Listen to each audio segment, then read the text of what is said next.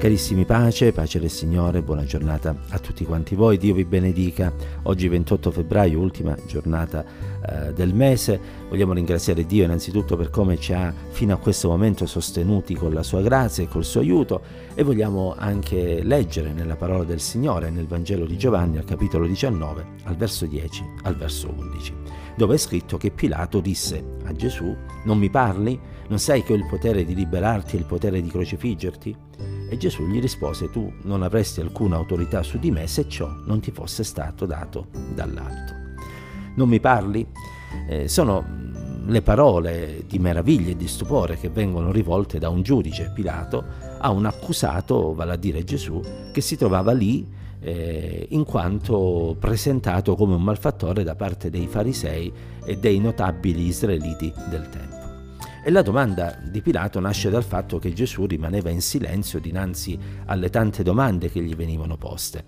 E il senso di quella domanda era più o meno questo, guarda Gesù, se tu dici qualcosa a tua difesa, se tu presenti eh, delle circostanze che possono in qualche modo dimostrare che sei innocente, io ho il potere di liberarti, ma se tu continui a tacere, a non dire neanche una parola, io ho il potere anche di giudicarti e quindi di mandarti sul patibolo, alla croce e quindi la tua vita potrebbe eh, finire già oggi stesso.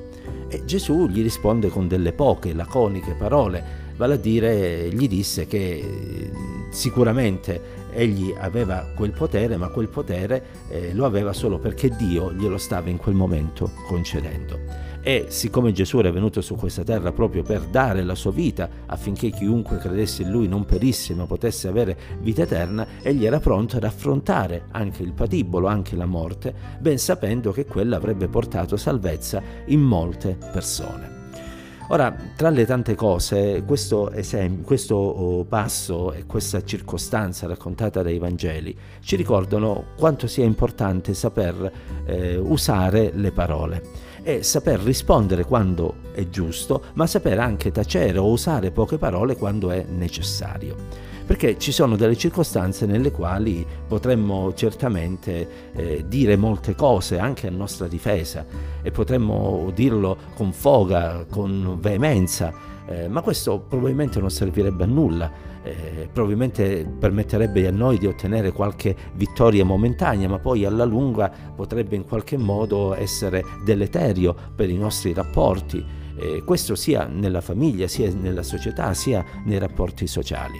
Ad esempio tra marito e moglie ci possono essere dei momenti di tensione e in quei momenti l'istinto è quello di scaricare addosso al nostro partner eh, tutto il male che noi pensiamo ci sia stato fatto, presentargli tutte le disattenzioni, eh, illustrare tutti i difetti, eccetera, eccetera. Ma cosa servirebbe questo se non a rovinare un matrimonio e magari rovinare anche l'esistenza dei figli che il Signore ha donato a quella famiglia? Cosa servirebbe se non a creare delle distanze che poi difficilmente potrebbero essere eh, ridotte col passare del tempo? Servirebbe magari a noi a poter dar libero sfogo alla nostra rabbia, ma poi gli effetti sarebbero deleteri e devastanti. E allora in queste circostanze è meglio saper esercitare l'autocontrollo, è meglio chiedere al Signore aiuto affinché possiamo parlare e dire le cose giuste o se è necessario rimanere in silenzio per poi in un momento migliore eh, presentare le nostre ragioni a chi abbiamo di fronte. E questo vale nel matrimonio, vale, dicevamo, anche nelle amicizie. L'amicizia è qualcosa di prezioso, avere un amico è un tesoro straordinario e noi dobbiamo apprezzare l'amicizia, ma affinché questa amicizia possa essere duratura la dobbiamo saper coltivare. E certo tra amici ci sono delle reciproche mancanze e quando ci sono le tensioni, come avviene in un matrimonio, così anche nel rapporto di amicizia arriviamo poi a sfogare tutto quello che abbiamo accumulato nel tempo. Risultato? L'amicizia si romperà, l'amicizia verrà meno e sarà difficile poi riuscire a ricostruirla.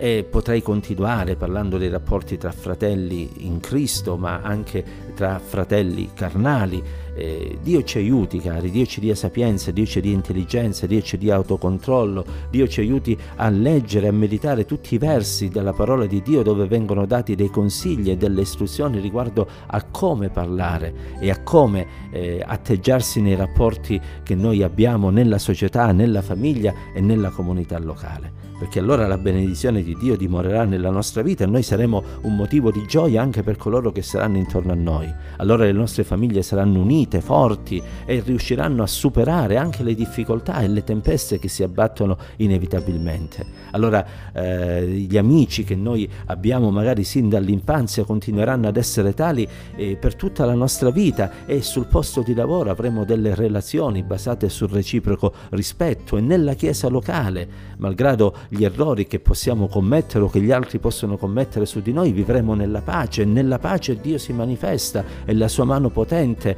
opera in modo glorioso e meraviglioso. Sì, ci sono dei profitti straordinari nel saper usare la parola, nel saper a suo tempo tacere o a suo tempo usare poche parole, in modo tale da poter anche in questo onorare il nome di Dio. Perciò chiediamo luce e aiuto al Signore Cominciamo già da oggi a dire Signore guidami anche nel parlare, perché ti voglio onorare in tutto e per tutto e voglio che la mia lingua possa essere uno strumento nelle tue mani per portare pace e vita in coloro che mi circondano. La grazia, l'amore, la presenza e l'aiuto di Dio siano con noi ancora oggi. Pace del Signore.